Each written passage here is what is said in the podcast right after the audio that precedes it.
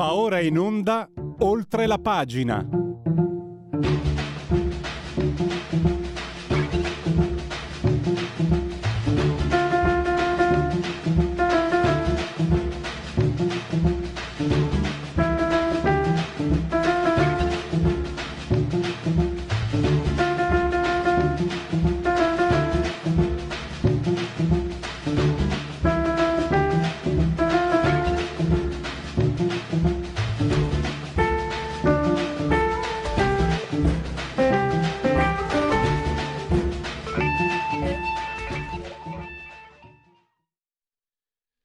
Applausi.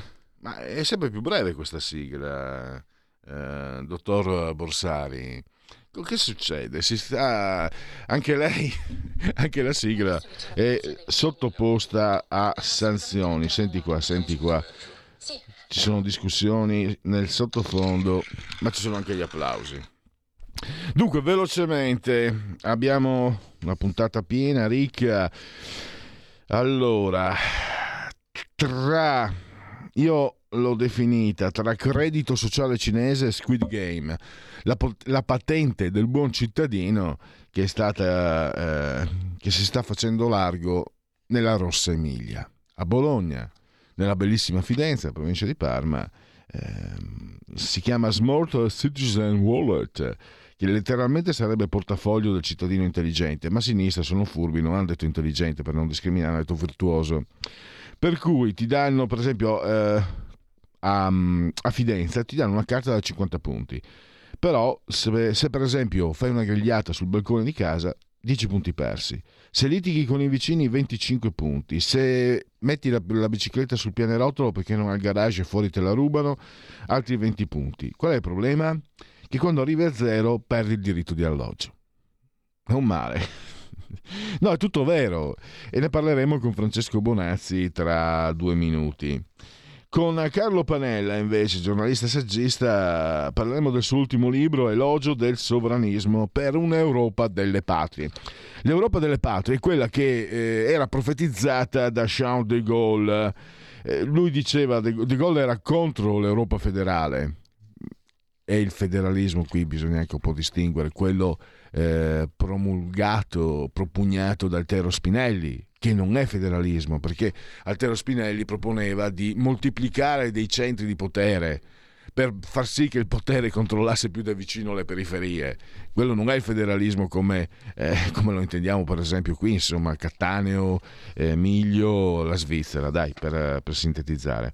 Diceva mh, mm, De Gaulle, serve l'Europa delle patrie, tutto il resto è mito, discorsi e sovrastruttura. Quindi eh, abbiamo visto, questo è un po' quello che porta avanti Panella, abbiamo visto come eh, l'Europa fondata sul commercio, no? se eh, prevale il mercato, i popoli, gli stati, gli stati, non i popoli, gli stati non hanno tempo per farsi la guerra, è un convincimento che se devo essere sincero con voi, sono paresiarca, non sembrava infondato, sembrava anche intelligente, purtroppo non ha tenuto conto della natura del, del potere e stiamo vedendo che non è così. E quindi venendo meno l'Europa che ha trovato la propria unità eh, nel mercato, nella moneta, perché se l'Italia è il paese che, che, è stato danneggiato più severamente, tant'è che è l'unico paese che ha perso potere d'acquisto, l'Europa dell'euro e del, del mercato dell'economia, per altri paesi, diciamo non a caso la Germania, ma anche la Spagna, anche la Francia ha funzionato eh, però non funziona come ente politico, perché infatti manca una politica energetica, manca una politica, eh, manca la difesa, manca la politica estera, hai detto niente. E quindi ecco che un'Europa delle patrie che, per dirlo allora come eh, Delors, Jacques Delors, eh, sia, sia costituita da ehm, certi, cerchi concentrici che costituiscano un nucleo piccolo ma forte, omogeneo e compatto forse chi lo sa, magari eh, sarebbe accaduto qualcosa di diverso in Ucraina. Ne parleremo con Carlo Panella e poi parola di scrittore, la rubrica del venerdì con Ippolito Edmondo Ferrario. Torna lui, torna il banchiere nero, ovvero sia eh, torna Raul Sforza. Quindi parliamo di un giallo, ci sono... Eh, in questo giallo si parla anche del mostro di Bargagli, ve l'anticipo, poi andiamo subito al primo ospite che è già in linea. E grazie a questo libro, facendo delle ricerche, ho scoperto che il mostro di Bargagli è eh, una notizia di cronaca reale tra il 1944 e il 1985 nella zona di Bargagli che è in Liguria, è stata una zona molto bella sono avvenuti una serie di omicidi che sono rimasti irrisolti e quindi c'è anche la storia la cronaca nera la storia che si Mm, che filtra da questo romanzo. Ne parleremo con Ippolito Ferrario. Adesso parliamo subito con eh, Francesco Bonazzi della Verità. Parliamo allora della patente, che non è quella, non è quella di, di, di, dello scrittore siciliano che tutti conosciamo. Benvenuto e grazie per essere qui con noi, eh, Francesco. Ciao, buongiorno a tutti e grazie a te dell'invito. Allora, eh, tu ieri hai parlato anche del modello eh, del credito sociale cinese per questa patente. Poi ho letto il tuo articolo, sono andato a vedere un po'. A me sai cosa è venuto in mente? Non so se l'hai visto, è venuto in mente anche Squid Game. Eh beh sì, assolutamente sì. Assolutamente sì. Eh, devo dire che mm, bisogna che tutti, tutti quanti, non solo i giornalisti, cominciamo a fare attenzione a tutte queste patenti, a queste card, spesso con anche in cambio benefici, sconti e cose eh, in virtù delle quali però noi consegniamo all'amministrazione pubblica il diritto di giudicarci sia come pazienti, sia come sportivi, sia come inquilini, come tutto. Eh, perché poi un giorno ci possono essere anche delle valutazioni negative, non solo il premietto per aver fatto bene la differenziata. Eh, ehm, qui c'è anche una notazione importantissima che hai fatto te, perché magari eh, anche per l'indignazione, se vogliamo, per l'amarezza nel constatare che si fanno certe cose, eh, perdiamo di vista quello che è il, la sostanza, cioè qui succede che sono gli amministratori a votare i cittadini. Cioè, prossime, per, quello, per, quello, mi è venuto in mente, no, eh, eh, per quello mi è venuto in mente Squid Game. Anziché andare a votare noi, cioè valutare noi l'operato di chi ci amministra, sì, sì. sono coloro che ci amministrano che ci, e magari la prossima volta ci, ci elimineranno come succede in uh, Squid Game. Adesso esagero eh, ovviamente, però... Ma sì, ma se tu pensi c'è un governatore che ne fa vanto da tempo, anzi mi correggo, presidente di regione, perché il governatore non esiste, eh, che è De Luca, il quale da tempo è il maestro e l'educatore del suo popolo. È tutto è nato con la scusa dell'emergenza rifiuti che è oggettivamente un problema, specie in campagna, ma con la scusa dei rifiuti lui ha cominciato a rieducare i cittadini no? con i video, l'agonia della signora in tv, sulla tv locale che sbagliava a fare la differenziata e da lì non si è più fermato, poi arriva il Covid e poi arriverà chissà cos'altro.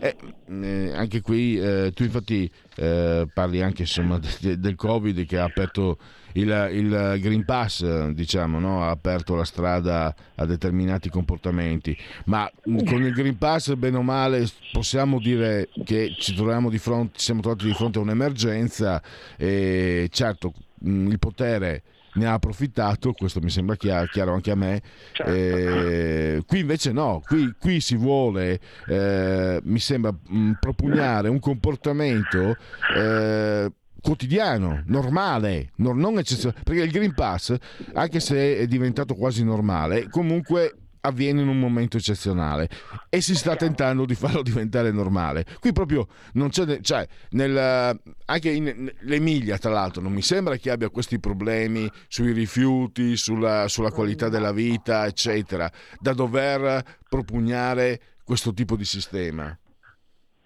Ma io credo che sia proprio una questione culturale, però io vorrei che, tornare un attimo al grande esempio cinese. Eh, noi pensiamo sempre che la Cina, visto che è un posto dove lo Stato coincide con il partito comunista e viceversa, sia un posto dittatoriale, quindi come tutte le dittature, quando fa una cosa no, decide di mettere la patente a punti per i cittadini, così mette i buoni e i cattivi, lo ha anche fatto in parte per il Covid, e lo fa in 24 ore e nessuno dice niente perché è una dittatura.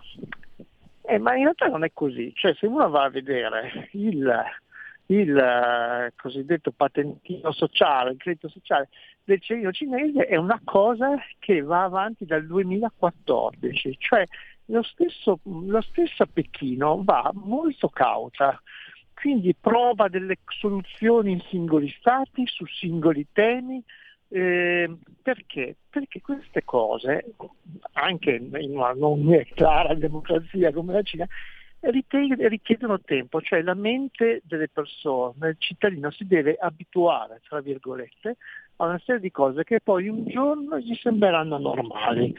E questo è esattamente quello che a me eh, diciamo, spaventa anche per il caso italiano, che non, non c'è il Partito Comunista Cinese, eh, perché noi ci stiamo abituando a fare le cose che possono essere sé anche più o meno motivate, no? tu hai citato il Green Pass, e, ma che poi un giorno servono a far sì che quando ci sarà veramente il provvedimento, il provvedimento brutto, liberticida, ci sarà un esperto in più che dirà ma no, ma questo è come, quando, è come la card che hai fatto per avere lo sconto sulle creme per la psoriasi. No, ma no, ma questa è come la, ma no, ma ce l'abbiamo già la camera, la camera, mm, la scatola nera nella macchina per avere lo sconto della polizza dell'RC auto. Ma no, ma questo, ma no, ma c'è già il Telepass, ma sappiamo già una che ora passa non passa, anzi se ti accusa di omicidio a Pavia, tu puoi dire grazie al Telepass che invece la tua macchina è transitata a Catania in quelle ore. Insomma, sono, capito, sono cose che poi le scopri dopo, però intanto ti abitui a consegnare dati, dati su dati. Stavo pensando però, eh, diciamo, provo a rovesciare la visione che ho. È chiaro, è chiaro che la, mh, mm, mh, sono completamente concorde e preoccupato, no? concorde con te. Però quello che sta succedendo è comportato dalla complessità del, del, mondo, del mondo attuale, il mondo fatto sempre più di comunicazione, un mondo sempre più comunque controllato, ci controlliamo anche noi con eh, il marito che può, la moglie che controlla il whatsapp del marito, dopo... certo, cioè certo. È, è, una conseguenza Mm, oltre a essere ovviamente il, il, il potere... adolescenti sa che è normale che i genitori li geolocalizzino continuamente, cioè, eh, Quindi, a me è un po' fa strano, però... Cosa, cosa, che quando eravamo ragazzini noi non era possibile, se, decideva, se decidevamo di non farci rintracciare per, per, mezza giornata o anche di più, certo. non c'era nessun problema. E questo ci permetteva anche però di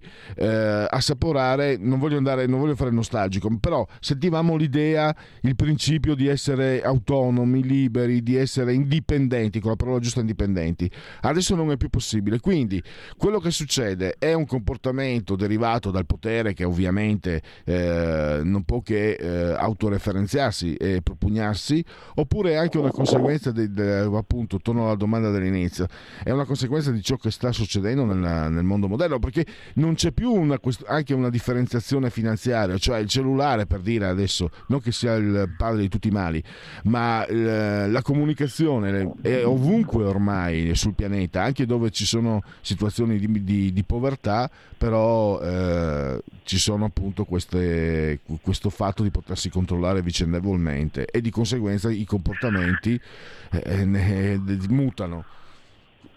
Guarda, permettimi di essere per una volta un po' in disaccordo con te. Non è, il punto non è la tecnologia, eh, come dicono anche eminenti studiosi, quei rischi congeniti della tecnologia. Il punto è quando tu sostituisci il concetto di cittadinanza, il cittadino, con il consumatore. Se tu consumatore diventi il, vero cittadino cioè non conta più il cittadino, conta il consumatore. Il consumatore in cambio di cose come può essere uno sconto, come può essere dare tutti i propri dati ad Amazon o un'altra piattaforma per avere uno sconto di 1,99 euro sull'acquisto di un libro che potrebbe prendere in libreria sotto casa. Ho fatto il primo esempio che, che mi è venuto. Sembra un esempio tecnologico ma non lo è. Cioè è proprio è che tu conti solo, ma io dico anche, come dire, c'è anche un lato positivo, perché quando è che io vengo rispettato come cittadino? Mai cioè io posso andare in piazza se mi ci fanno andare, fare la manifestazione è già tanto se non mi menano o, non mi arrestano e comunque tendenzialmente la gente mi suonerà il clacson giustamente perché ho dato fastidio e nessuno mi considera. Se io boicotto, se noi tutti decidiamo, pensiamo al famoso caso di Barilla quando fece quella uscita infelice sui gay, ma se noi decidiamo di boicottare un certo prodotto, come consumatori abbiamo più forza che non come cittadini. Questo è il cambio, è il cambio di paradigma.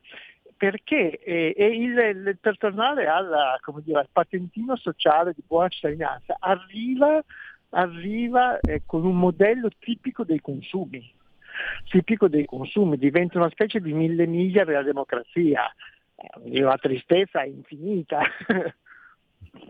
e, ehm, e questo mi sembra sia, mm, sia eh, assolutamente condivisibile. No, no, io, ecco, non sono io, in, non sono io in disaccordo con te, anzi mi sembra che questa analisi ti, appunto la mia poi non era un convincimento, era una domanda per, per cercare di capire. Mi sembra che. Questo... No, no, scusi, mi sono permesso. Sì, di, no, di andare, no, no, ma sì, ma, ma discor- no, no, ma, ma, mi sembra proprio che era, era quello. Hai dato, la, hai dato, una risposta che cercavo, perché io cercavo, cerco di capire quello che sta succedendo e la tua analisi è un contributo al quale io non c'ero arrivato e mi sembra che, che purtroppo tu abbia, abbia, fatto centro, perché eh, mi sembra che siamo anche sempre. Eh, di fronte a un'osservazione come la tua, siamo ulteriormente disarmati. Ma io trovo bruttissimo che a parte telefonare a... in radio da te o fare poche altre cose, ci siano poche manifestazioni, per non dire nessuna, in cui un cittadino può esprimere il proprio disappunto, anche la propria rabbia, la contrarietà più o meno argomentata a un qualcosa. L'unico momento in cui diventano improvvisamente importanti è quando varchiamo, e quando siamo consumatori, quando varchiamo la porta di una finanziaria, di una banca e, e, e chiediamo un mutuo o investiamo 50.000 euro. Poi ritorniamo degli imbecilli appena, appena eh, come dire, ci devono loro, anzi ci, ci, ci, ci cedono al, agli recuperatori di credito, no? Perché le stesse persone che si accorgono facendo la banca, come dire, costruita intorno a te, che sembra che tu sei il cliente importante, grande consumatore, viva, che figo, poi dopo se c'è un problema vieni mollato no, in un girone infernale. Però eh, purtroppo nell'esperienza nostra di tutti i giorni, noi quando è che veniamo considerati, scusami, la bassezza, il livello basso di questa considerazione, noi veniamo considerati quando apriamo il portafogli, quando, quando consumiamo non quando diciamo la nostra su se vogliamo o meno la riforma del catasto o l'aumento delle, delle spese militari al 2%, cioè lì non ci considera nessuno. Beh, difatti eh, anche il uh, trasmettere, diciamo, muoversi su, sui social è un modo di essere merce perché eh, mi sembra nella Silicon Valley c'è questo, questa frase, l'ho letta da qualche parte, eh, se è gratis stai attento che il prodotto potresti essere tu. Facebook è, è gratis ma in realtà i dati eccetera eh, arricchiscono qualcun altro. È, è così. È così, è così. Però vedi, se tu oggi lanci una, uno slogan, tu lanci uno slogan dai microfoni della radio e dici basta schedare raccogliere tutti i dati eh, sanitari dei cittadini, non permettimi, ma nessuno dirà no ah, sì è sclerato, è impazzito, ha detto questa cosa. Se tu invece dici eh, basta, d'ora in poi basta andare tutti in palestra, cioè, succede un finimondo, eh, perché vai a incidere sui consumi. E c'è anche il, il fatto che diciamo, è, è, mascherata anche per esempio questa raccolta dati, perché ti dicono eh, sulla, sul comparto sanitario ti dicono eh no ma è fin di bene, serve a salvare vite umane, no ma serve per migliorare i servizi, quindi c'è un, c'è un inganno anche, una trappola nella quale non è, è così difficile cadere tu non puoi mai sapere in base a quali informazioni una compagnia assicurativa rifiuterà di fare una polizza assicurativa sanitaria a qualcuno. Tutti questi furti di dati sanitari, che peraltro nel pubblico sono facilissime, ne escono due alla settimana sull'ANSA, quindi non sono segreti. Chi sono? Sono tre rumeni che li fanno per sé? No, non credo. E, cioè, a chi servono tutti questi dati? Cioè, c'è, una, c'è una vecchia dire, regola anche del diritto, del buon diritto, che è la, il criterio prudenziale. la prudenza vuole che si raccolgano, questo lo dicono da sempre grazie a Palas, ma anche si raccolgano meno dati possibili del cittadino. Qui, con la scusa che noi, per nostra libera scelta, a volte anche stupida, ma a volte comunque no, riempiamo di dati, diamo tutti i nostri dati a Google e a, ad Amazon, tutti si sentono autorizzati, lo Stato per primo, a raccogliere tutti i dati possibili e immaginabili. E quando noi, è già successo, noi diciamo, vi ricordate per l'app Immuni, l'argomento, l'unico argomento che ha usato il governo, che poi su Immuni si è, come dire, ha battuto la faccia, è stato ma cosa vi lamentate di dare dati ai Immuni quando voi ne date molti di più ogni giorno a Google? Sì. sembra un argomento intelligente. Però, eh, però ti, ti, domando, Francesco, siamo in chiusura. Il, il problema, noi, noi, ci chiamiamo Radio Libertà, ma il concetto di libertà in realtà è molto relativo. E per me libertà è la scelta, la possibilità di scegliere, l'alternativa. Non abbiamo alternativa, mi sembra. Cioè, forse bisogna usare l'intelligenza, il cervello, la fantasia. E io in questo momento evidentemente non li sto usando. Ma a questo sistema, quale alternativa? Certo, mi piacerebbe andare a vivere in Patagonia e chiudere e spegnere tutto, ma non è così semplice, non è, non è praticabile, almeno per, per oggi. Domani magari spero di sì, ma quello è un altro discorso. Ma la libertà però, intanto già poter parlare in libertà è già tanto, e, come dire, la libertà richiede scelte, sacrifici, se domani decidessero di chiudere questa radio io verrei con i tamburi sotto, sotto la radio. Eh, quel giorno non andrò a sciare, pazienza, eh, ma cioè, delle, uno fa delle scelte per la libertà e, e, poi, e, poi, comunque resta sempre, ritornando al concetto del cittadino diventato consumatore, resta sempre il boicottaggio. Cioè, eh, se uno non gli dà i soldi a coloro che hanno delle impostazioni, dei valori o delle pratiche che noi non, che noi non apprezziamo, beh, insomma, probabilmente è l'unica cosa che capisco. Però, hai visto quanto, non, non, ti dico, è una mia impressione, quanto potere hanno perso? negli Stati Uniti le associazioni di consumatori erano potentissime, erano considerate delle lobby che influenzavano i partiti. Certo. Negli ultimi vent'anni sono sparite. E non ti dico di quello che so di associazioni di consumatori in Italia, che se, eh, non posso dirlo pubblicamente perché non ho le prove alle mani. Eh, non, non, parliamone perché ci querelano subito, ma no. ci siamo capiti. Però ho, visto, ho visto cose che voi umani non potete nemmeno immaginare. Sì, sì, sì. Ma eh, io non lo so, credo che la lezione che noi abbiamo avuto anche da qualche bravo leader politico, da, da qualche pensatore libero, che la libertà, con tutto rispetto per i movimenti collettivi, eccetera, è un fatto come dire, personale, cioè se tu non combatti, se tu non stai in piedi sulla tua mattonella, non ti alzi in piedi da solo, non verranno a liberarti, cioè tu intanto devi stare in piedi sulla tua mattonella, non in ginocchio. Eh, io, io credo, credo in questo, così come credo che ognuno debba fare il proprio dovere nel campo dove, dove opera, il giornalista il giornalista, il medico il medico. Abbiamo visto anche in questo periodo quanta gente ha avuto la schiena dritta, ha avuto il coraggio. Pensate anche, anche la poliziotta che in realtà si sarà fatta pubblicità, però che non voleva farsi il Green Pass, indubbiamente ha avuto coraggio, no? poi non può pensarla in tutti i modi, e, e, cioè vuol dire che anche persone in divisa possono avere, si sentono dei cittadini e possono non essere d'accordo con qualcosa e possono essere disposti a pagare dei prezzi. E allora... A me tutte queste cose mi fanno sperare. No? Bene, allora chiudiamo con uno spiraglio e io invece però ti ho trovato con una frase di Goschi, nemmeno la pietra... Eh? Nemmeno la pietra è libera perché aspetta il tempo che la riduca in polvere. Mi arrendo con questa. Eh, beh, Goschi, Goschi non è poca roba. Non c'è niente da dire. No. Allora, fra...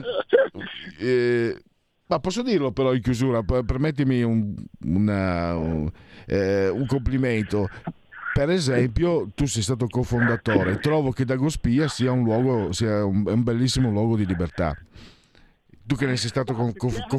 Di, di, di, libertà semantica perché abbiamo sdoganato un sacco anche di parolacce, di prese in giro, un po' di satira nei titoli. Però vedi, eh, anche l'accostamento, l'accostamento in quello che, che, che, tu hai fondato in quel sito, l'accostamento di, di notizie, informazioni, la presa per il culo di tutti i politici di qualsiasi orientamento, per me quella lì è una bella forma di libertà in realtà.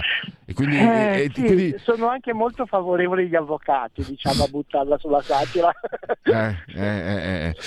Beh, io comunque ti sono grato perché non passa, No, cioè, vabbè, perché Dago Spia sono 17 anni, 18 da quando l'ho scoperto, no, Sì, 18, sì. 18 anni da quando l'ho scoperto io che, mi, che veramente per me è una grande fonte di come, come lavoro, per il lavoro che faccio, ma anche come semplice lettore, e, mm, e mi, fa, mi fa sempre molto piacere. Grazie anche per Ma questo io- grazie. e grazie per essere stato qui con noi, Francesco Bonazzi della Verità, risentirci presto.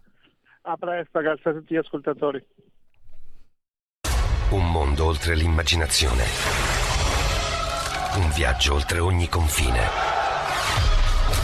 Comincia l'avventura. Hai solo un'ora. Movie Time. Ogni sabato dalle ore 16. La prossima volta che vai in vacanza, sia così gentile da farci sapere dove va. Se ti dicessi dove vado, non sarebbe una vacanza. Stai ascoltando Radio Libertà. la tua voce libera, senza filtri né censura. La tua radio.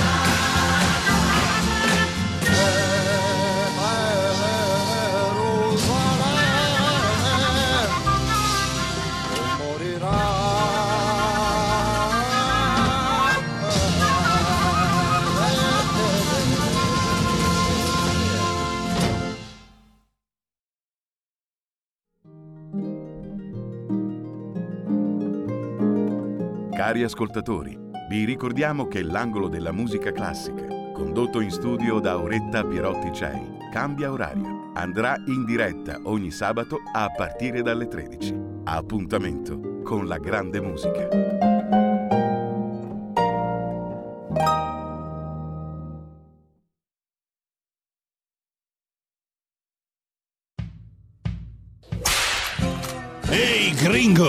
Entra nel saloon tutte le domeniche a partire dalle 22.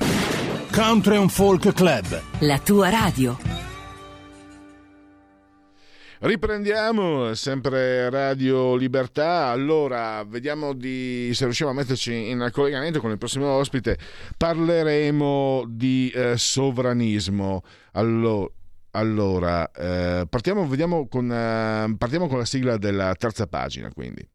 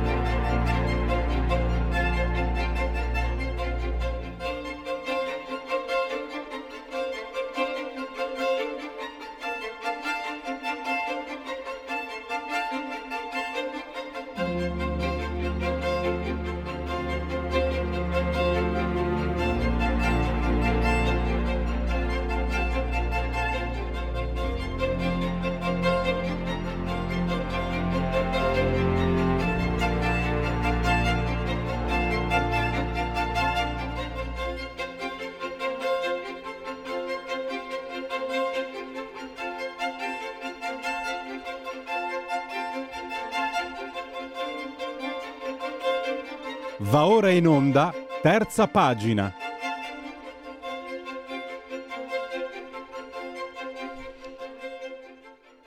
Allora, parliamo di un saggio che si intitola Elogio del sovranismo per un'Europa delle patrie, PM Editore, lo trovate in libreria, online, brossura 10 euro e spiccioli, quasi 7 in ebook, 190 pagine. Abbiamo il piacere di avere l'autore in collegamento telefonico con noi che è Carlo Panella, noto giornalista e saggista. Benvenuto Carlo, grazie per essere qui con noi. Grazie a voi. Allora, ehm, ci davamo del tu se non sbaglio, è un po' che non ci sentiamo, eh, ma Sì, mi, sì, sì. mi- mi prendo il piacere di darti del tu. Allora, partiamo dall'Europa delle patrie, una frase di De Gaulle che diventa ancora più attuale anche di fronte alla vicenda di, questo- di questi giorni, quel che succede in, eh, in Ucraina. no? De Gaulle che dice serve l'Europa delle patrie e tutto il resto è mito, discorsi e sovrastruttura. A me in, queste- in questa frase sembra di vedere eh, l'Unione Europea di Juncker, l'Unione Europea degli ultimi vent'anni. Sì, c'è stata una grande ambiguità nella costruzione dell'Europa perché per decenni si è fatto finta di voler costruire gli Stati Uniti d'Europa, che era il vecchio sogno di Spinelli e di Ernesto Rossi, ma in realtà non ci si è riusciti perché, il titolo del mio libro è L'odio del sovranismo, perché c'è una realtà che si è imposta, tutti gli Stati sono sovranisti, soltanto in Italia il sovranismo ha eh, da parte della sinistra una valenza negativa. In realtà tutti gli Stati tendono a difendere innanzitutto i propri interessi nazionali e non hanno nessuna intenzione di cedere sovranità politica sui temi, sui temi cogenti, sui temi forti dei loro interessi nazionali. Per cui il senso di questo libro è questo, guardate che se continuiamo a andare avanti così facendo finta che stiamo costruendo gli Stati Uniti d'Europa, eh, continuiamo a procedere per una serie di mediazioni sui temi importanti, fondamentali, sui temi politici, oggi l'Ucraina, ieri la politica energetica, eh, l'immigrazione, la Libia, eccetera, su cui in realtà non contiamo nulla, non decidiamo nulla perché non abbiamo costruito e non possiamo costruire un cervello politico dell'Europa. Quindi tanto vale abbandonare questa finzione che costruiamo gli Stati Uniti d'Europa e costruire una nuova struttura, modificare la struttura decisionale di oggi che è assolutamente bizantina e improduttiva, costruendo una, come diceva De Gaulle, un'Europa delle patrie, cioè un tavolo in cui la sovranità dichiarata politica degli stati trovi delle, delle soluzioni, ma eh, queste non si possono trovare a 27, questo è stato il grande errore. Nel 2000 quando abbiamo allargato l'Europa a 27 pensavamo che l'espansione dei, pensavano che l'espansione dei commerci, la globalizzazione avrebbe prodotto dei risultati politici. Non è così, l'Europa è divisa per interessi diversi, i commerci non portano il capitalismo, la globalizzazione non portano democrazia, la Cina ne è la dimostrazione più, più palese, più, più, più, chiara. Ci sono 300-400 milioni di cinesi che vivono in pieno capitalismo e di democrazia non c'è neanche, non c'è neanche l'immagine. L'illusione che il capitalismo, i commerci, la globalizzazione portassero dei contenuti eh, di democrazia, di, di, di, liberalismo, di rispetto della persona è crollata e quindi dobbiamo ricominciare da capo, dobbiamo ricominciare da capo demolendo uh, la struttura che c'è, considerando l'Europa per quello che è. L'Europa riesce a fare soltanto commerci, mercato, moneta, più bene che vale o più male che bene eh, e riesce a cedere sovranità solo su questo terreno. La sovranità politica invece viene mantenuta dagli Stati. Costruiamo una piccola Europa, come diceva eh, Delors, un'Europa a cerchi concentrici, mettiamoci d'accordo tra Italia, Spagna, Grecia, Francia, forse Germania e costruiamo una politica estera e una una, presenza europea comune. Ecco, pensavo al tuo libro, mm, magari qualcuno si stupisce perché il sovranismo a livello mediatico è un po' in difficoltà negli ultimi tempi, però riflettevo... Solo in Italia, eh? solo in Italia. Però, però ehm, Carlo, credo che invece cada nel momento più appropriato, perché quel concetto sul quale si è basato, che io non, non, non mi permetto nemmeno di dire sbagliato, cioè l'idea i popoli, eh, stati impegnati a commerciare non hanno il tempo per farsi la guerra. Il commercio, quello che dicevi tu, appunto, il commercio che garantisce democrazia. E la Cina ci fa vedere il mercato, come il mercato garantisca la democrazia. Ecco, secondo me questo sta, sta emergendo anche in modo, usiamo i termini in modo drammatico, no, in modo eh, sì drammatico, ma in modo chiaramente evidenti, con tutta la sua evidenza, basta vedere la Cina. E quindi credo che un libro come il tuo possa dare un contributo anche importante per, per un dibattito che vada oltre i Salvini, Meloni, eccetera, Le Pen, quello che volete, perché qui a questo punto... Eh, ci troviamo di fronte ai momenti della decisione. Infatti tu dici no? di, di costituire un nuovo cervello politico europeo e cambiare le istituzioni europee attuali. Sì, anche perché dobbiamo prendere atto che col cervello politico che abbiamo strutturato, appunto la Commissione europea, il Parlamento europeo, il Consiglio d'Europa, eh, il, il, Consiglio, il Consiglio europeo, il Consiglio dell'Unione europea, non funziona. Cioè noi siamo arrivati, il fatto che non abbiamo un cervello politico, eh, o come dice Macron della Nato siamo cerebralmente morti, lo abbiamo in questi giorni, cioè la, la, la follia eh, di un'Europa che dà un miliardo di armi all'Ucraina e contemporaneamente ha dato, ormai siamo al 36esimo giorno di, eh, di, guerra, ha dato 36 miliardi di euro a Putin per fare la guerra in, in, Ucraina. Quando tu arrivi a questo punto, quando tu verifichi che hai fatto un errore di questo tipo, cioè non hai saputo cogliere l'aspetto politico della politica energetica, vuol dire che il pesce puzza dalla testa, che la testa è sbagliata, che la struttura eh, fisiologica, politica dell'Europa è sbagliata, si basa su presupposti eh, sbagliati e poi lo si vede nel libro, lo spiego chiaramente, sul terreno di verifica eh, essenziale, l'esercito europeo. Perché non si può fare un esercito europeo? Perché per fare un esercito tu hai bisogno di un comando in chef, tu hai bisogno di un comando unico, quindi hai bisogno di un comando politico unico. Siccome questo non si può fare, non, sappiamo, non siamo in grado di farlo, eh, un comando politico unico che naturalmente metta l'esercito europeo in sintonia, in, in omogeneità d'azione eh, con la Nato, che cosa fa, facciamo? Avete visto in questi giorni, nasce la difesa europea, nasce l'esercito europeo. No, non nasce perché abbiamo deciso, hanno deciso il, il compasso strategico, chiamano grandi nomi, l'Europa fa sempre grandi nomi, grandi titoli, di 5.000 uomini.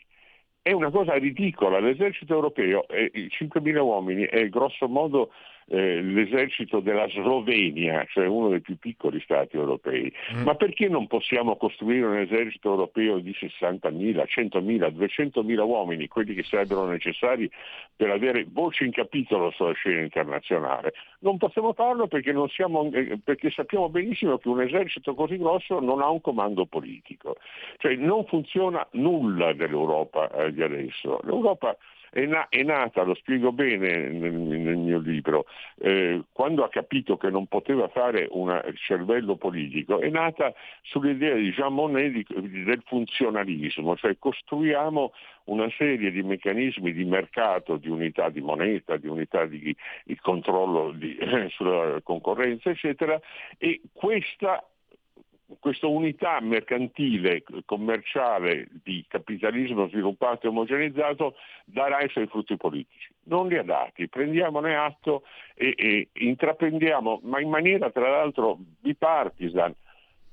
Enrico Letta in questi giorni ha preso atto, eh, il ragazzo eh, è dotato, di questa carenza di, di comando politico e ha fatto la proposta in un suo Twitter di fare una convenzione per togliere il voto all'unanimità e, e il diritto di nelle, veto nelle decisioni dell'Unione Europea. Ma questi sono dei trucchetti protocollari, cioè ci va una discussione politica a monte che decida non abbiamo cervello politico, costruiamo altre istituzioni tra meno paesi, non a 27, per avere il cervello politico. Ecco, tra l'altro mi sembra in questo senso anche, no? Ehm, quello che hai detto eh, spiega anche le tue posizioni in modo chiarissimo, cioè la necessità, torniamo a quello che si diceva prima, di una riforma radicale. E, e questo, in questo senso quindi che tu fai l'elogio del sovranismo, eh, mi, mi pare di capire. E aggiungo anche, eh, com'è stato possibile, Carlo, che io mi stupivo che quando ti insultavano perché magari ti dicevano che sei anti-europeo, no, io sono europeo, sono, sono contrario a quello che fa Bruxelles, permetterai, no? Di... Loro stessi, quando parlavano Miss Pesk, cioè il Ministero degli, degli, Esteri dell'Unione Europea non esiste e addirittura finì alla Mogherini solo perché Renzi voleva fare un dispetto ad Alema per dire quanto zero contasse e te lo dicevano anche, ma sì, ma non conta nulla. Ma allora uno dice, ma come? Mi insulti perché mi dici che sono anti-europeo perché metto in discussione alcuni provvedimenti, ma tu non hai neanche un, ministro, un Ministero degli Esteri, cioè non hai una politica estera, ecco, non è la figura del ministro importante. Ma si è scelto di non avere una politica estera, cioè ah. l'Europa ha scelto Certo. Cioè, noi abbiamo ceduto sovranità attraverso vari trattati soltanto sul terreno dell'economia, della moneta, eccetera. Eh, secondo me tutte le politiche di uscita dall'euro che si sono fatte negli anni scorsi, lo dico con chiarezza, lo dico a voi, erano sbagliate, perché in realtà l'euro lo si è visto eh, con Draghi quando ha salvato l'economia italiana eh, con l'acquisto di titoli di Stato da parte della Banca Europea e anche eh, nella disastro col PNRR, col Recovery Fund, eh, nella risposta alla, alla, pandemia ha funzionato. La mia idea è questa, eh, forse voi non siete d'accordo. Guardate che nonostante abbia prodotto molti danni sociali, nonostante che abbia prodotto, cioè abbia funzionato più per le classi abbienti che per le classi più svantaggiate, l'Europa della moneta, del mercato, eccetera, funziona Ah, ma questo... ancora, dobbiamo lavorarci ancora. Carlo, ti dico, ti interrompo, guarda, io non sono un politico, sono schierato ma non sono politico. Ti dirò che è qui, è qui no, il, il, lavoro che cerco di fare è di dare maggior uh, visibilità a, a, alla libertà di pensiero e ti dico anche di più, che ti do ragione. E io ti faccio il contrappunto e dico Purtroppo per l'Italia però l'euro non ha funzionato, è, andato, è andata male per l'Italia, ma ho visto, mettendo insieme dati, che per esempio in Italia Dopo, dopo, la moneta unica il potere d'acquisto è diminuito, negli altri paesi è aumentato. Quindi quello che dici tu per l'Europa vale senz'altro. Sì, eh, guardate, eh, ci sono molte ombre e molte luci nell'ingresso dell'Italia nell'euro, ma dobbiamo anche ricordarci come ci siamo entrati. Cioè, l'Italia è lì la è- madre, la madre di tutti i mali, mi sembra, posso cioè, dirlo. ci- Siamo entrati con un debito pubblico straordinario, con una debolezza enorme, ci siamo entrati sostanzialmente perché c'era la firma di Ciampi che, eh, che superava il fatto che non, non avevamo i parametri per entrarci. Dopodiché, ripeto, l'euro ha avuto molti difetti, soprattutto la globalizzazione, eccetera, per le classi popolari più svantaggiate. Però se facciamo un calcolo finale, or- ormai siamo a 20 anni di euro, ha dato all'Italia più vantaggi che svantaggi. Se oggi non fossimo nell'euro, noi saremmo nei guai. Ma è, è proprio per questo che diventa ancora più interessante la tua riflessione, perché tu magari contrariamente a posizioni che potrebbero essere quelle mie o della parte politica alla quale mi, mi identifico, eh, io vedo male anche l'unione economica. Eh, tu invece eh, vedi, intravedi, descrivi i meccanismi che hanno funzionato, però spieghi anche eh, cosa non ha funzionato che è forse il dato fondamentale, cioè l'identità europea che si tramuta in pensiero politico. Quello, non è, quello è quello che direi drammaticamente è venuto meno. Che è quello che Sì, dici, anche è quello che spieghi. dire un'altra cosa che io dico tra i pochi nel libro, perché vorrei aprire con te un altro capitolo. Noi non abbiamo identità politica europea, non abbiamo un comando, un cervello politico europeo, però negli ultimi anni, soprattutto nell'ultimo anno, è, eh, si, è, si- è rafforzata in Europa l'idea che noi abbiamo ceduto sovranità anche sul terreno, eh, loro dicono, dello Stato di diritto, cioè che la formazione delle leggi nei vari paesi europei deve essere controllata dalla Corte di giustizia europea sulla base di una carta dei diritti dell'Unione Europea. Questo è falso.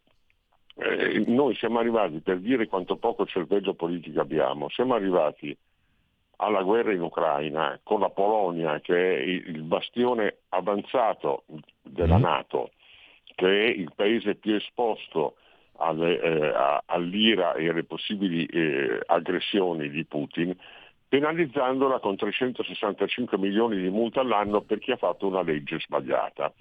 Ora, io ritengo che la legge della Polonia sui magistrati sia profondamente sbagliata e illiberale, ma c'è un problema. Noi non abbiamo ceduto, noi stati, 27 stati d'Europa, non abbiamo ceduto sovranità per il controllo delle nostre leggi all'Unione Europea e alla Corte di Giustizia Europea. Non l'abbiamo fatto.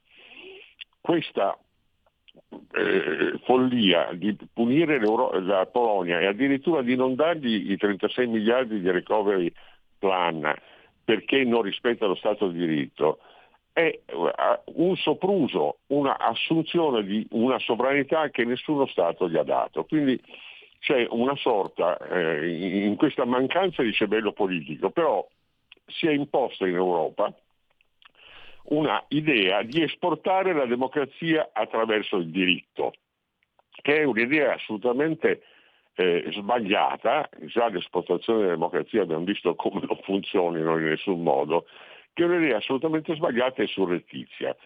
Eh, noi dobbiamo, io mh, proporrò, non, non so in che forma, addirittura di fare una eh, legge costituzionale che chiarisca in Italia quali sono i poteri della Corte Costituzionale e quali della Corte di Giustizia Europea.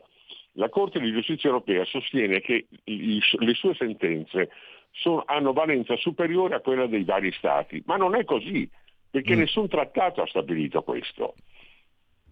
Una, una- cioè, nella carenza di, di- di- di- comando politico, nella mancanza di, di una difesa comune, nella eh, mancanza di una politica estera comune, si vuole imporre da Bruxelles, questa è veramente una deriva pericolosa, una concezione all'alto comune, tra l'altro con una Corte europea dei diritti dell'uomo, del, eh, una Corte di giustizia europea che non è sottoposta a nessun bilanciamento di poteri. Eh, Cioè, noi abbiamo in tutti gli Stati una divisione tra potere esecutivo, legislativo e, e giudiziario e una serie di bilanciamenti. L'un potere controlla l'altro in modo circolare, in modo che non ci siano delle, eh, de- delle sfasature.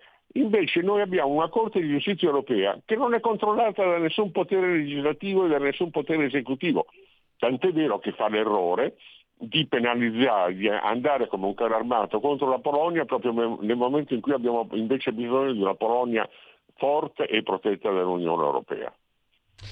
E, ehm, purtroppo siamo in chiusura quasi, eh, manca poco un minuto. Eh, Adesso però manca l'ingrediente segreto, l'ingrediente fondamentale, la volontà politica e secondo me è tutta da costruire. E, e per questo mi piace anche parlare del tuo libro perché è, una, è un, un, primo mattone per cominciare a confrontarsi andando al di là no, delle contrapposizioni perché mi sembra anche per come tu stai parlando e per quello che è scritto nel tuo libro eh, basta, insomma contrapposizioni basta e costruiamo qualcosa che sia, eh, che sia corrispondente alla realtà e alla necessità, mi sembra. Però, però certo. bisogna, bisogna costruire, credo, c'è molto da lavorare. Sì, il mio appello non, non vuole essere di parte, cioè non vuole eh, essere rivolto alla, alla destra piuttosto che alla sinistra. Il mio appello è che anche la sinistra si renda conto di questa sfasatura, di questa appunto carenza di cervello politico, di questa morte cerebrale dell'Europa e si lavori insieme per trovare un altro assetto. Benissimo, allora eh, io ti ringrazio, ricordo ancora Elogio del sovranismo per un'Europa delle patrie, PM Editore, eh, in ebook eh, quasi 7 euro, 10 euro spiccioli in brossura, 190 pagine, lo trovate in libreria, lo potete ordinare online, l'autore è Carlo Panella, io lo ringrazio e spero di, di sentirci nuovamente presto Carlo, ti ringrazio davvero. Certo, a presto, grazie. Stai ascoltando Radio Libertà. La tua voce libera, senza filtri né censura. La tua radio. Stai ascoltando Radio Libertà. La tua voce libera, senza filtri né censure. La tua radio.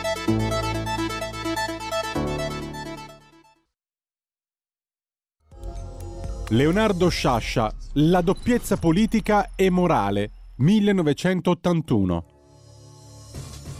Ecco, la, la doppiezza appartiene solo alla sfera della politica. Ah no, appartiene alla sfera della morale ormai.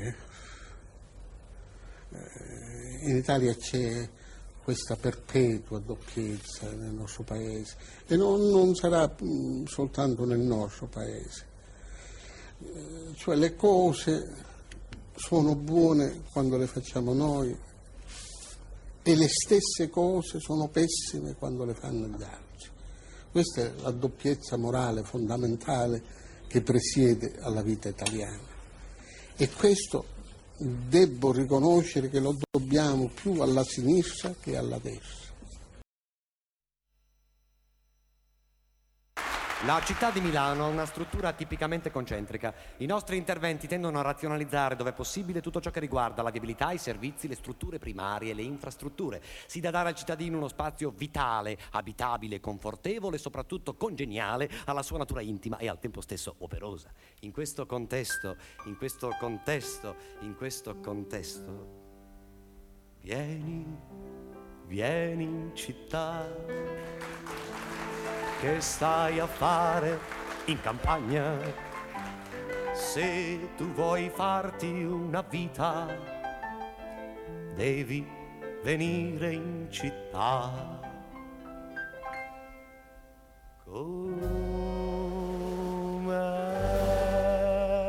Bella la città com'è grande la città, com'è viva la città, com'è allegra la città, piena di strade e di negozi e di vetrine piene di luce, con tanta gente che lavora, con tanta gente che produce, con le reclame sempre più grandi, con i magazzini, le scale mobili, con i grattacieli sempre più alti e tante macchine sempre di più, com'è bella la città, com'è grande la città, com'è viva la città, com'è allegra la città. Vieni vieni in città. Che stai a fare in campagna? Se tu vuoi farti una vita, devi venire in città.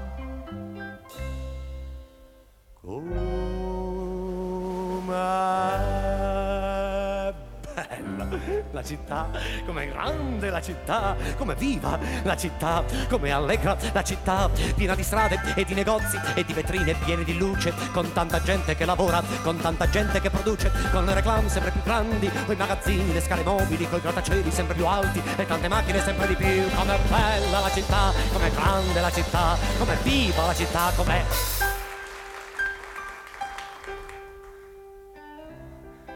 Vieni. Vieni in città. Che stai a fare? In campagna. Se tu vuoi farti una vita, devi venire in città.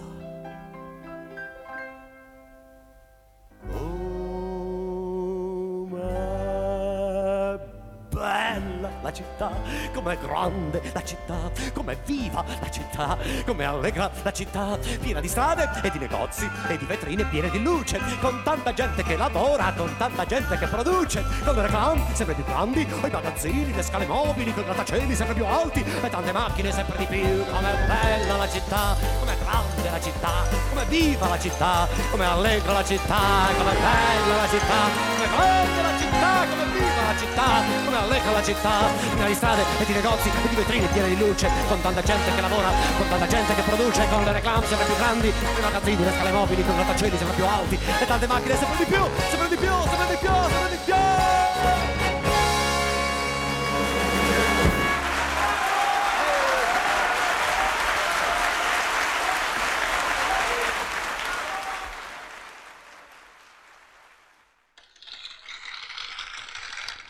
Cioè, perché io ho un debole assoluto per il teatro canzone di Giorgio Gaber, mi ricordo gli amici degli anni Ottanta che andavano a sentire i concerti, poi registravano con... con uh, uno aveva, sai quei, quei, quelle, quelle, quegli registratori a cassette di, che di solito si usavano nell'ufficio, eh, però questa che eh, diciamo fa parte un po' del primo Gaber, mi piace tantissimo lo stesso, è straordinario, straordinario. Eh, uno dice ci manca, no, non ci manca perché è sempre, sempre presente per quello che è il suo messaggio. Radio Libertà, velocissimi, tra poco parlo di scrittore, però ci sono. Allora, eh, i convenevoli formulaici, fatemi ricordare che siete simultanei con noi quando scoccate le 11, scoccate, non scocciate, le 11.34 del eh, decimo secondo giorno di eh, Germinale, mese del calendario repubblicano. Eh, per tutti è un venerdì Winners primo di aprile, mamma mia. Eh, lo faccio, faccio, subito anche i, i genetriaci ricorrenze senza sigla, lo faccio unplugged.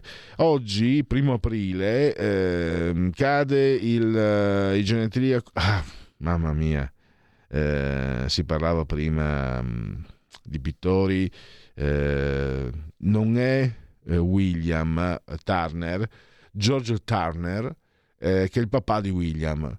William è fantastico, paesaggista incredibile, ma anche il padre, ho visto delle sue, le sue opere, sono stupende. Poi Milan Kundera, l'insostenibile leggerezza dell'essere. Eh, molta la gente, pochi gesti. Debbie Reynolds, good morning, good morning, eh, cantando sotto la pioggia, ve la ricordate, straordinaria. Eh, da Fusignano, Arrigo Secchi, eh, per fare l'allenatore eh, non serve aver giocato a calcio, fino a prova contraria ha detto il Fantino non ha mai fatto il cavallo. Poi Alberto Zaccheroni, un cam- romagnolo nato dalle stesse parti di Arrigo Sacchi, come lui ha allenato mi- il Milan. Però eh, Zaccheroni ha allenato anche l'Inter, la Juventus, il Torino, la Lazio deve essere uno dei pochi allenatori che ha disputato i due derby di Milano e Torino con entrambe le casacche, anche se gli allenatori non indossano le casacche. Poi un nome al quale personalmente sono e 5 schede Mona Scarsella, Giampaolo Gobbo, che è stato segretario della Liga Veneta, straordinario. E moltissimo della Lega anche attuale a origine, se non tutto origine dei suoi insegnamenti. E, formidabile come politico, come persona. Eh, eh, no, a me piace ricordare, cioè è vivo, è vivo. Eh. Ma piace, piace tantissimo parlare bene di Paolo Gobbo perché eh, ritengo giusto e ritengo che sia, sia quasi d'obbligo ricordare i suoi meriti. Come sono meriti sportivi, era straordinario, oggi varrebbe credo sul mercato calcistico 170-180 milioni Giancarlo Antonioni. E poi abbiamo eh, la chiusura, perché io metto sempre il, um, un po' il romanzo d'elezione, sì è vero, eh, quello di, di Gadda, eh, però il mio romanzo d'elezione ehm, il, um, il Don Chisciotte. Mi dimentico che un altro, per un romanzo molto importante, è il Cyrano, ed Edmond Rostand è il suo autore, marsigliese, oggi è suo genetriaco. E...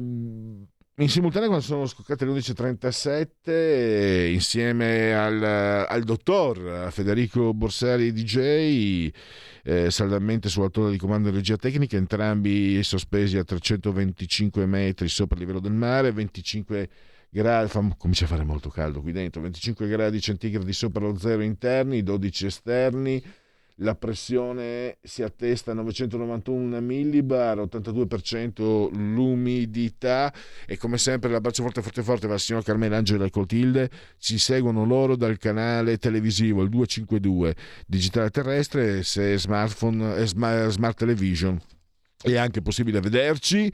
E poi naturalmente potete seguirci con l'attilaggio del suono digitale della Radio DAB mi raccomando e anche mh, mm, attraverso mh, mm, le applicazioni iOS Android lo sapete smartphone, iPhone, smart television Alexa accendi Radio Libertà passaparola ne saremo riconoscenti. Tablet, mini tablet, iPad, mini iPad Fire TV e infine su internet su YouTube e anche sul portale della radio, eh, Radio Libertà. Federico eh, e Radio Libertà, radiolibertà.net, lì potete anche eh, procedere con ehm, le procedure per abbonarvi, perché chi si abbona a Radio Libertà campa oltre cent'anni. Allora, via con Segui la Lega e poi parola di scrittore. Segui la Lega è una trasmissione realizzata in convenzione con La Lega per Salvini Premier. Dunque, dunque, dunque, legaonline.it, scritto legaonline.it, molte cose potete fare da questo sito, per esempio iscrivervi alla Lega, molto semplice, versate 10 euro, lo potete fare anche tramite PayPal senza nemmeno che vi sia la necessità di essere iscritti a PayPal. Poi codice fiscale dati vi verrà recapitata successivamente la tessera per via postale alla Magione Lega Salvini Premier. D43 il 2 per 1000, di Dinamo Dosso la 4 volte matematica, il 3 è il numero perfetto. Gli appuntamenti Marco no, era questa mattina, quindi andiamo direttamente oggi pomeriggio. Stefania Pucciarelli, sottosegretario alla difesa, senatrice, la potrete vedere e ascoltare Generazioni Giovani su Rai 2. Rossano Sasso, sempre oggi pomeriggio alle ore 16, il sottosegretario al... Um, no, scusate, qui, eh, ecco, sottosegretario all'istruzione. Poi Federica Zanella nel cuore della notte di domani mattina alle 7, eh, eh, 7 giorni, Rai 1. Lo Stato dell'Unione e l'europarlamentare Marco Campomenosi, eh, Rai News alle 10.30, quindi matti- all'alba di domenica. E Massimo Bitonci mercoledì pomeriggio alle 17.15 su la trasmissione Economia di Sky TG24. Benissimo, e adesso passiamo alla prossima uh, rubrica, quella del venerdì, l'appuntamento fisso del venerdì. Mi piace sempre ringraziare e citare. Abbiamo una sigla adesso per...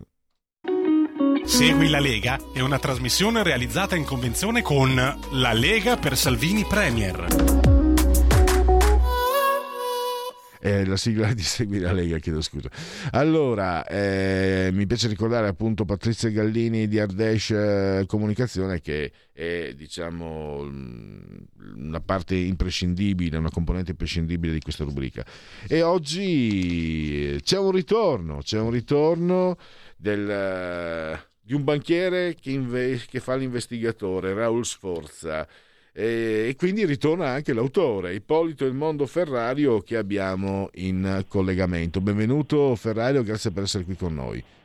Grazie a voi, buongiorno a tutti, grazie. Allora, prima di tutto, prima di dimenticare, i riferimenti. Allora, il titolo del romanzo è I diavoli di Bargagli, la seconda indagine del banchiere milanese Raul Sforza.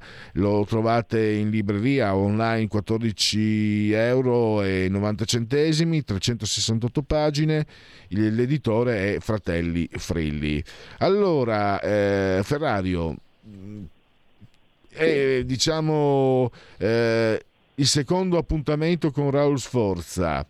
Eh, partiamo da dove, da dove, ci siamo lasciati la primavera scorsa con, eh, con il primo.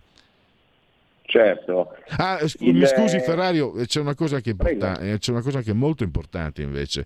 Proprio Patrizia si è Ecco, i proventi dell'autore vanno alla fondazione Jed De Marchi per la lotta contro le emopatie e i tumori dell'infanzia Onlus.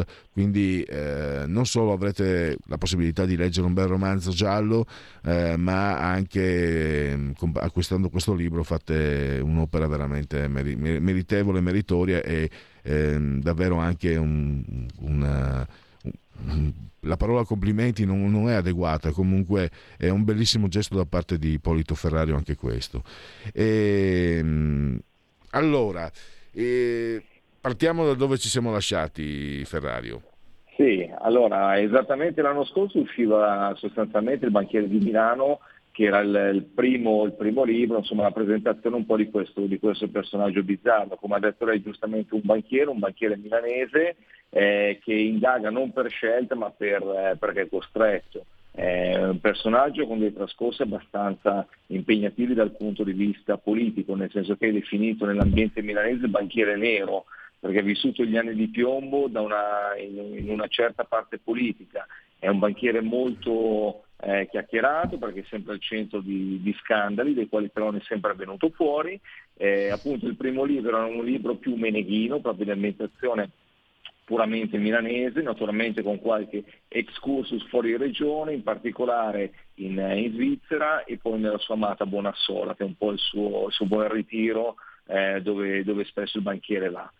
Questo secondo libro lo definirei più ligure, sicuramente nelle ambientazioni, poi lo dice il titolo stesso, Bargagli, che Bargagli è una piccolissima località dell'Alta Val Bisagno, quindi siamo sopra Genova, dove il banchiere si ritrova costretto a indagare su una serie di, di crimini che affliggono sostanzialmente Bargagli dal 1945 fino al 1982-84 e, e, niente, questo è, diciamo così, un libro a sé stante, ma è effettivamente idealmente il secondo capitolo di questa che mh, sarà un, diciamo così, una saga, anche se il termine mi fa un po' ridere, però è una saga con protagonista Raul Sforza.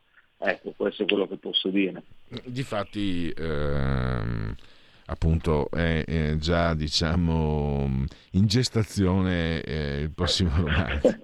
e sì, quindi... in questo momento sto scrivendo già il, il terzo romanzo, lo, lo confesso.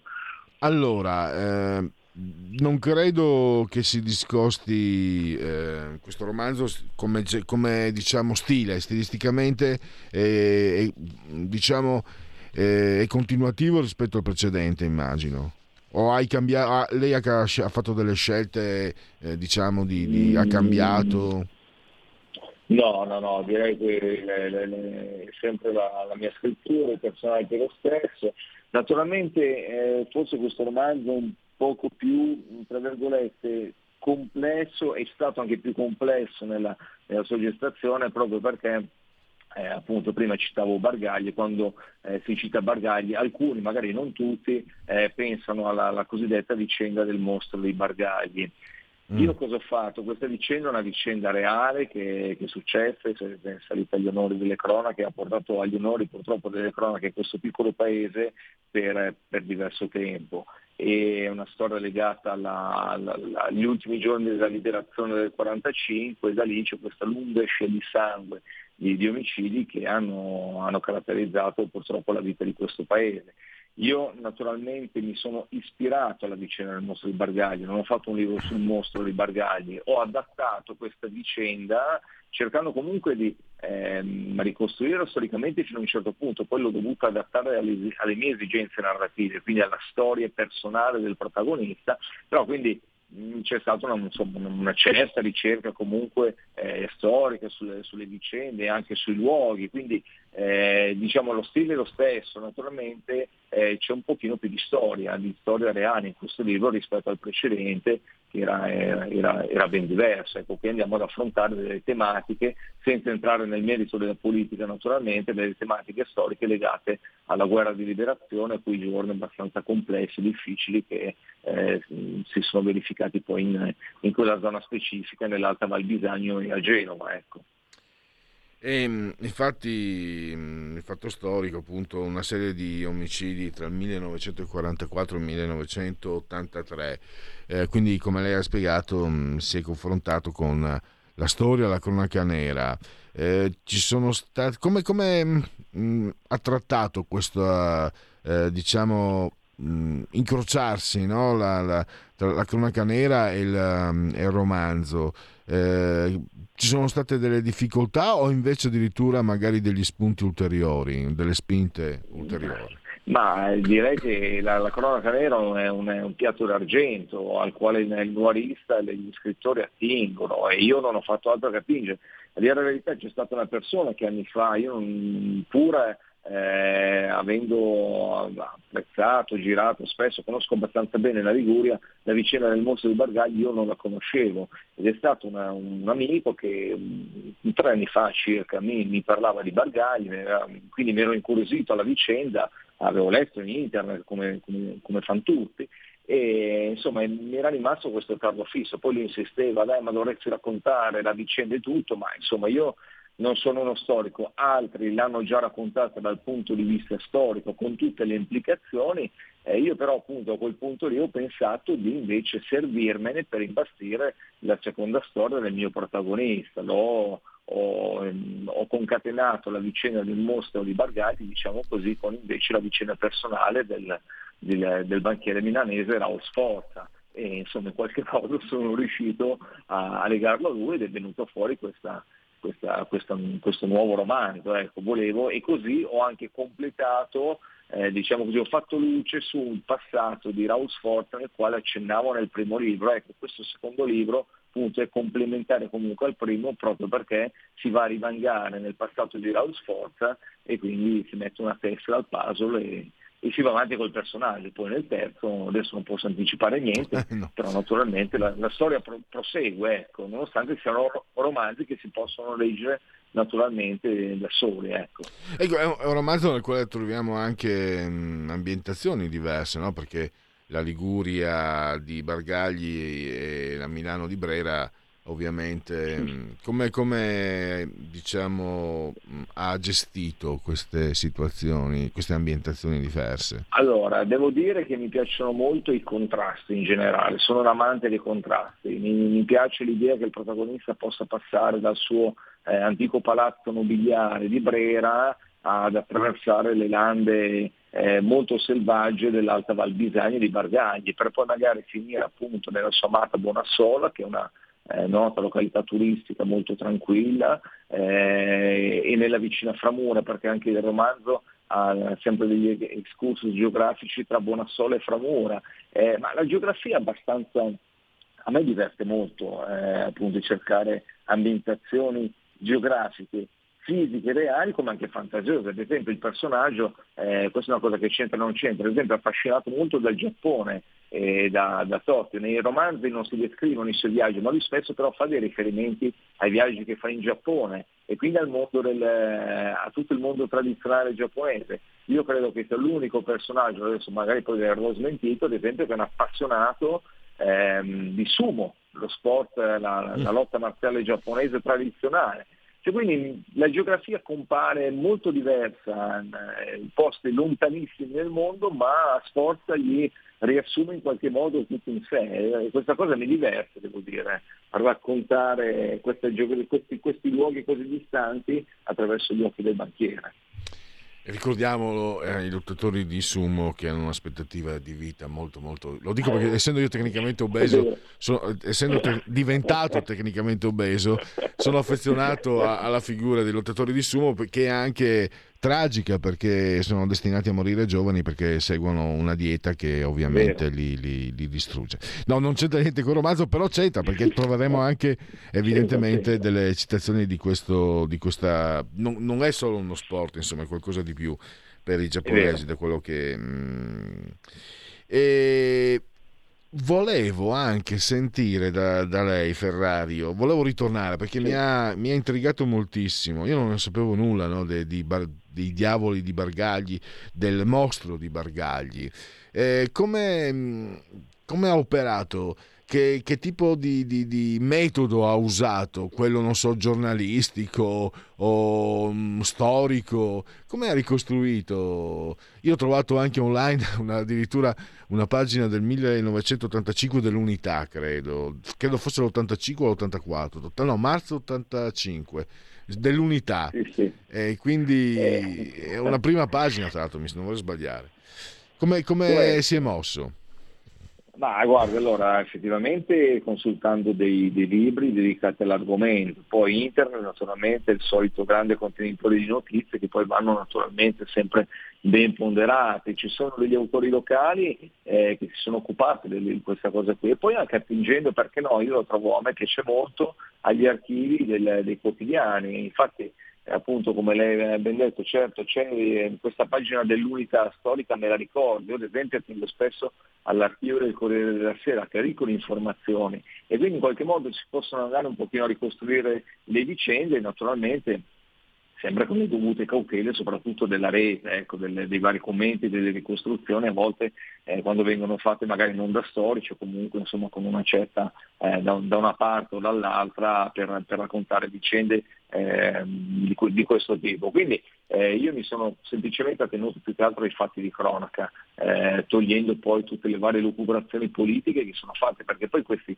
d'altronde questi eh, questa lunga serie di omicidi è chiaro che ha avuto una, una risonanza politica proprio perché eh, si parla di oro, contanti, gioielli sottratti da questa colonna di tedeschi in fuga, eh, sottratti dai, da una banda presunta di partigiani, questa banda poi eh, nel tempo esattamente non, non, non, si sanno poi chi gli autori, se era uno solo, se erano di più, che avrebbero appunto eh, ucciso persone che in qualche modo erano a conoscenza della sparizione di, di, questo, di questo, tesoro. Non ci sono effettivamente delle, ehm, del, delle prove storiche neanche dell'esistenza di questo, di questo, tesoro, però gli omicidi e questa lunga catena di omicidi effettivamente sta, è, una, è una prova più che confutabile che lì qualcosa Bargagli non ha funzionato.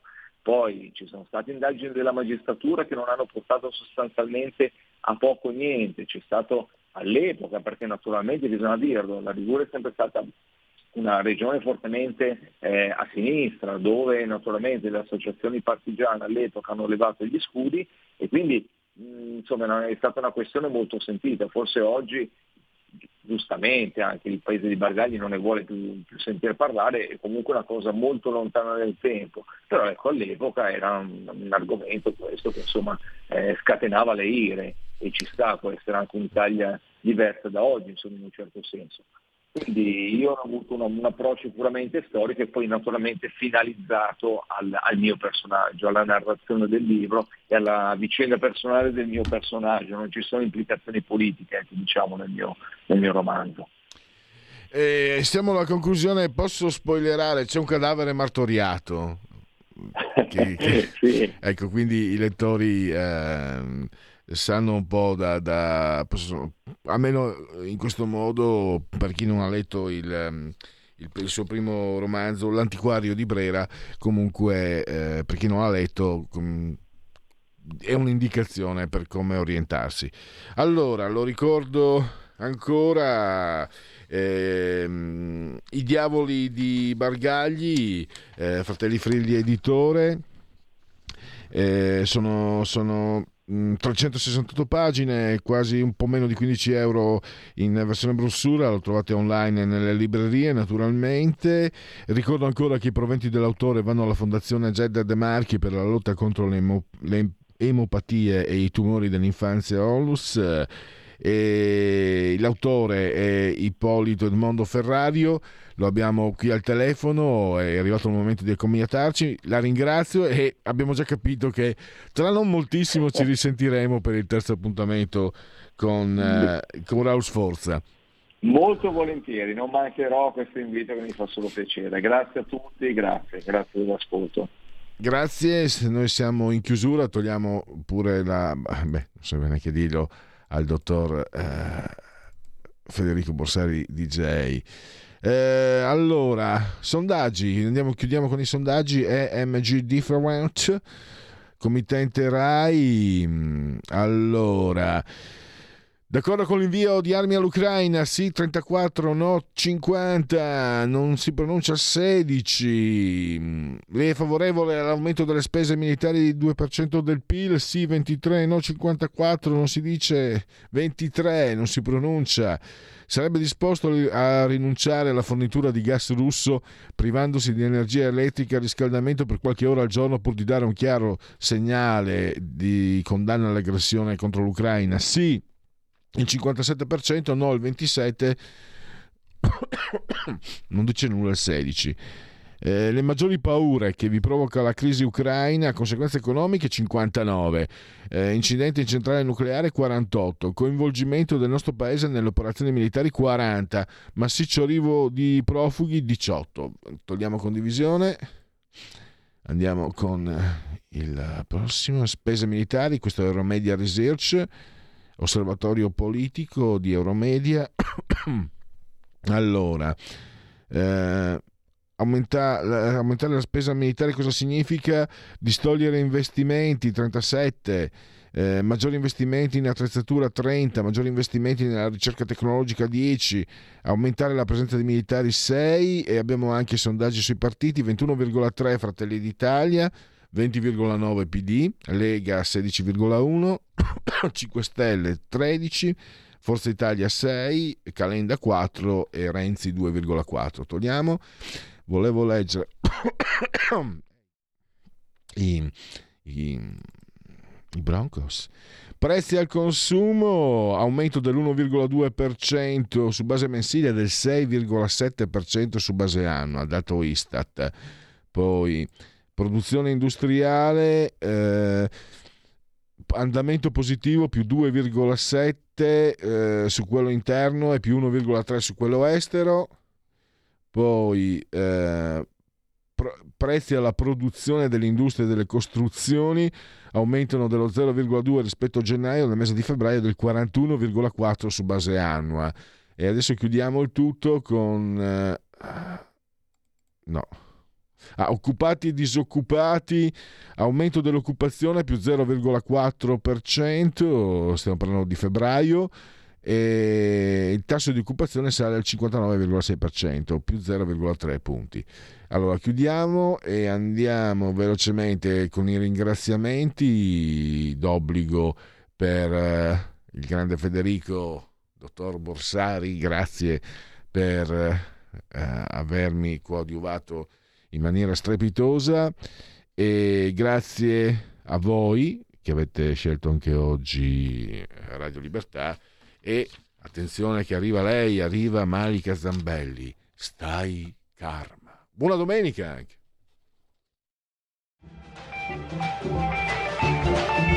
Avete ascoltato oltre la pagina.